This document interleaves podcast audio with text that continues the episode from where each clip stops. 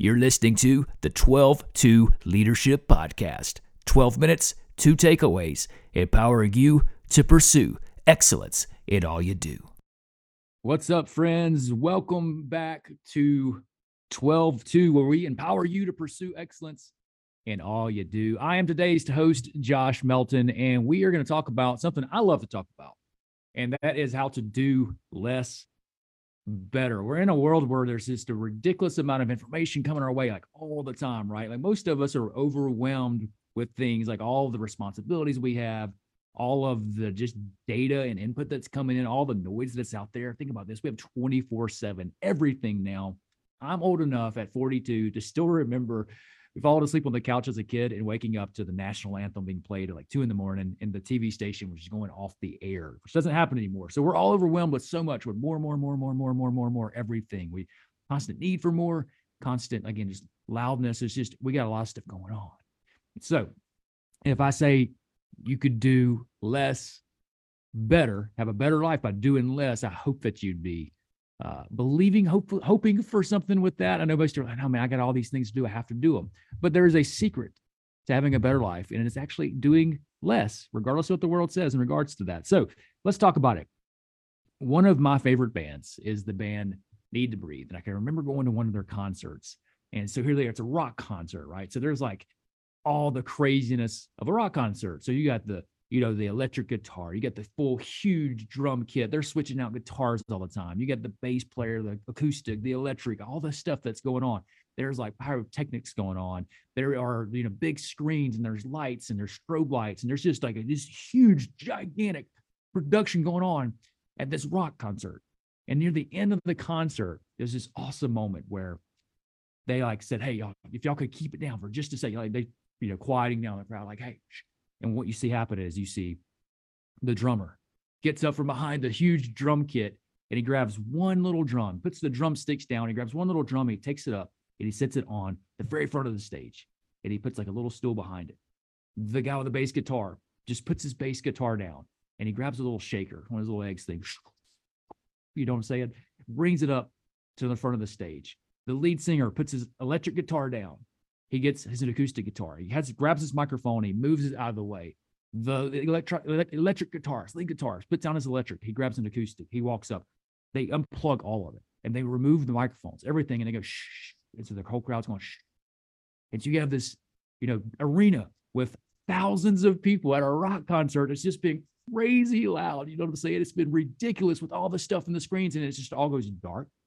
And so you could just barely see like kind of the the, the lights that light up the, the the uh, where the stairs are for you to walk out. Right, I can't make it completely dark. The fire marshal would get them. Everything goes dark and everything goes quiet, and then one single spotlight lands on the stage, with it just just with the band standing there, and without a microphone in an arena, the thousands of people, they go one, two, three, four, and they start strumming the guitars, and they start shaking the egg, and there's a little bit of a drum beat going and the lead singer starts singing with no microphone, just his voice to a room of thousands of people. And I'm telling you, it was a phenomenal experience. It was so moving emotionally, and it was so, just everybody's just like, "Oh my goodness, this is absolutely amazing!" And they started doing that with all of their shows, and I loved it because they took all the extra stuff, all of the you know all the different layers of everything, the big screen going on, and all that stuff. They just turned it all off and they're like, we're gonna get down to like the essential for this song, and we're gonna go perform the song. The probably the way they wrote it, you know, probably sitting in a in a basement or in a garage or in a dorm room or something like that, and they're, they're strumming together the song.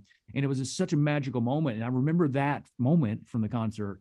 But I don't remember any of the other songs where all the craziness was going on because what they chose to do is they chose to minimize all the distractions and to focus on just they, they made you lean in and just on the the least amount of effort they could give to put the song out. And again, years later, this is probably 10 years ago. I'm telling you about it. You can go find their, them doing this often on YouTube because they continue to do it later on.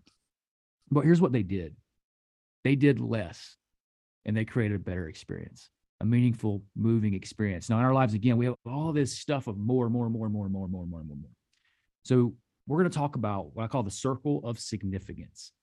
And this is 100% me stealing from Craig Groeschel. He does this so much better. He's got a talk. We'll link it in the show notes for this called the four tiers of efficiency. But when you look at your life and you see all the things that I mean, look at your calendar. You look at all the activities that you have. Think about for yourself, like where do you find yourself spending your time? Where do you find yourself dedicating your attention or your energy to it? what are the things that you're living, you know, giving your time to? We're gonna have two takeaways today that are gonna be meaningful for us. But let's talk about the circle of significance. We're gonna start with the outer layer. There's four layers to this. And so the outside layer is the surface level stuff. This is the stuff that maybe you dedicate some time to. Maybe this is, you know, something that is getting kind of in, it's input coming into your head or coming into your life. But honestly, it's all surface level stuff. It's all externally, you know, uh, initiated. It's it's it's not really even important. It's just some surface stuff that's going on in your life. Maybe it's a newsletter you get that you can't you, you read every now and then, or just or just clogs up your inbox. It's just something that maybe you signed up for once upon a lifetime to get, you know, to get a to get a coupon. Or maybe it was something you had a five second interest in and you signed in, but it's still coming in your life. It's externally initiated. Somebody else is typically, you know, there's a, there's a beep that we look at. There's an email that comes in. It's not something that you're sitting down thinking about personally, like with intention, checking these things out in your life. This is just stuff that comes about.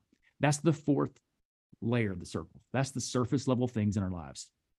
The third level, this is things that are they're they're meaningful to you, but they're not vital to you. Like you could these things could be removed, and you know it's like ah you know that, that it had some meaning to it. I enjoyed that, but like my life will be just fine without it. That's level three. We'll go to some examples of this too. I'll give you one. Here's one for me.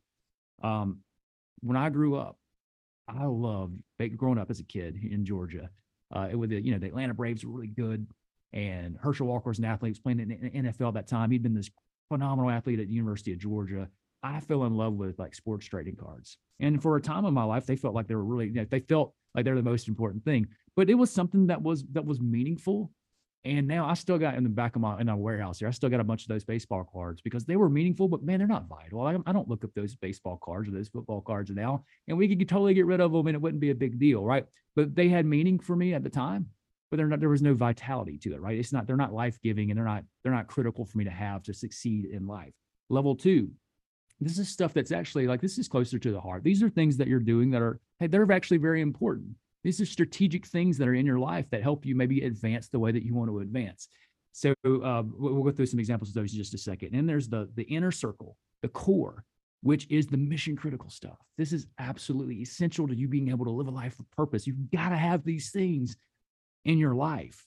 So the thing we want to focus on first in our lives, if we want to live a life of significance and excellence, which is what we're at 12.2 for, right, is not layer layer four. It's not the surface stuff. It's not layer three. It's not the meaningful but vital stuff. We want to be able to focus on the mission critical first. But oftentimes, friends, we don't because we have so much noise coming in from the other from three and four.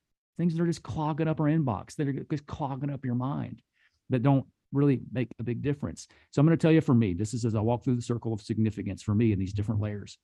Uh, some things that recently I've applied to my life that made a difference. So a week ago, I made a decision for the rest of January. I would not participate in Facebook or Instagram. And also ESP, I would not look at ESPN.com. I blocked it on my phone or or uh, or or uh, any news websites. So Fox News, CNN, whatever it is that you look. I'm not going to watch the news. I'm not going to look at ESPN on my phone or on the computer. I am not going to look at Facebook and I'm not going to look at Instagram. Friends, these are externally initiated low priority things. They're layer, they're layer, layer four. They're the fourth layer. They're not even insignificant. And I'm just got to tell you, I've got so much mental clarity in the last week and so much more time to dedicate to things that are important from, from removing that. But that's that's layer four stuff. It wasn't even important, but I can now removing some of it, removing that layer for just those four things. I'm like, oh my gosh, like there's a lot of mental freedom. I have a lot better ability to focus because I'm not picking up my phone all the time because I've I've limited what I could do with it. Three, meaningful, but not vital. This is very meaningful. I recently made a decision to leave the stronger business platform. I love doing stronger business. My good buddy Chad Brown. I mean, we we poured so much into it, and Chad's still pouring so much into it. But I realized for me, like this is really meaningful, but it's not vital for me living out my purpose and mission. Now, something for me that's very, very important and is strategic is I recently started coaching my kids' soccer team. I start I'm starting with my wife Kim a uh, middle school boys soccer program at Bethlehem Christian Academy. But for me, guys, this is like mission. It's, it's not mission critical, but it's very important strategic because I believe that I can speak into the lives of these young men and that they'll be, I had great, uh, I reaped a great harvest in my life from the seeds that were planted with coaches I had as a kid. And so I look and say, oh, from a strategic standpoint, from what Josh Melton's gifts and skills and abilities are, I can coach the soccer team and I know that I'll plant seeds that'll reap a harvest 25, 30 years later in the, in the lives of some of these of some of these kids. But I cannot have I can also not coach that soccer team. It's not absolutely mission critical to me. What is mission critical for Josh Melton? Well, my relationship with my creator, right? Like we should probably make that something that is the most important thing in our life. My relationship with my wife and my relationship with my kids. So, right. So, hey, my relationship with the father, my, my relationship with my, with my father, with my family, right. With my wife, with my kids. And then as a father, and then also my close friendships. I need to invest in the relationships that are close to me. That's mission critical. And I need to communicate the truth that God has called me to communicate. That's mission critical. Strategic is how I choose to do that. If I do it on social media, that's great. If I do it in a podcast, that's great. That's that might be something that's strategic in how I'm living out my mission, but it's not necessarily the mission itself. And then meaningful but not vital. Hey, I can change some things around. I can go guest on somebody else's podcast and go speak at an event. Yeah, that's meaningful to me. I enjoy it. I like it. I feel like I can make a difference, but it's not vital to success in my life. And again, then trying to shave off as much of the externally initiated low priority items as I can so I can focus on what God has called me to do. So here are the two takeaways, my friends. Two takeaways. This one is a statement. I hope that you will remember it, this quote, and that you'll say it to yourself on a consistent basis. My attention is valuable. My time is limited. Where can I invest it that will return the most meaning? My attention is valuable. My time is limited. Where can I invest it that will return the most meaning? Ask yourself that question so that you can focus on what it is that you're supposed to do. For me, it's I'm called to communicate God's truth to people. So I got to focus on how can I do that more? Because our time is finite, your attention is finite, and I've and I've gotten more back by reducing those other two things or those other things I mentioned. Takeaway number two: what layer three and four level activities, so the meaningful but not vital, and the externally initiated low priority, which of those activities, those level activities, do you need to cut out or just cut back in order for you to focus on what is critical to you living out your purpose? So, takeaway one my attention is valuable, my time is limited. Where can I invest it that will return the most meaning? And takeaway number two what layer three or four level activities do you need to cut out or cut back in order to focus on what is critical to you living out your purpose? My friends, 12 2 is all about empowering you to pursue excellence in all you do. I know if you do these things, if you go through and cut out some layer four and layer three activities and rededicate that time, energy, and attention into level one and two, you, my friend, will live a life that is excellent. Y'all have a great day.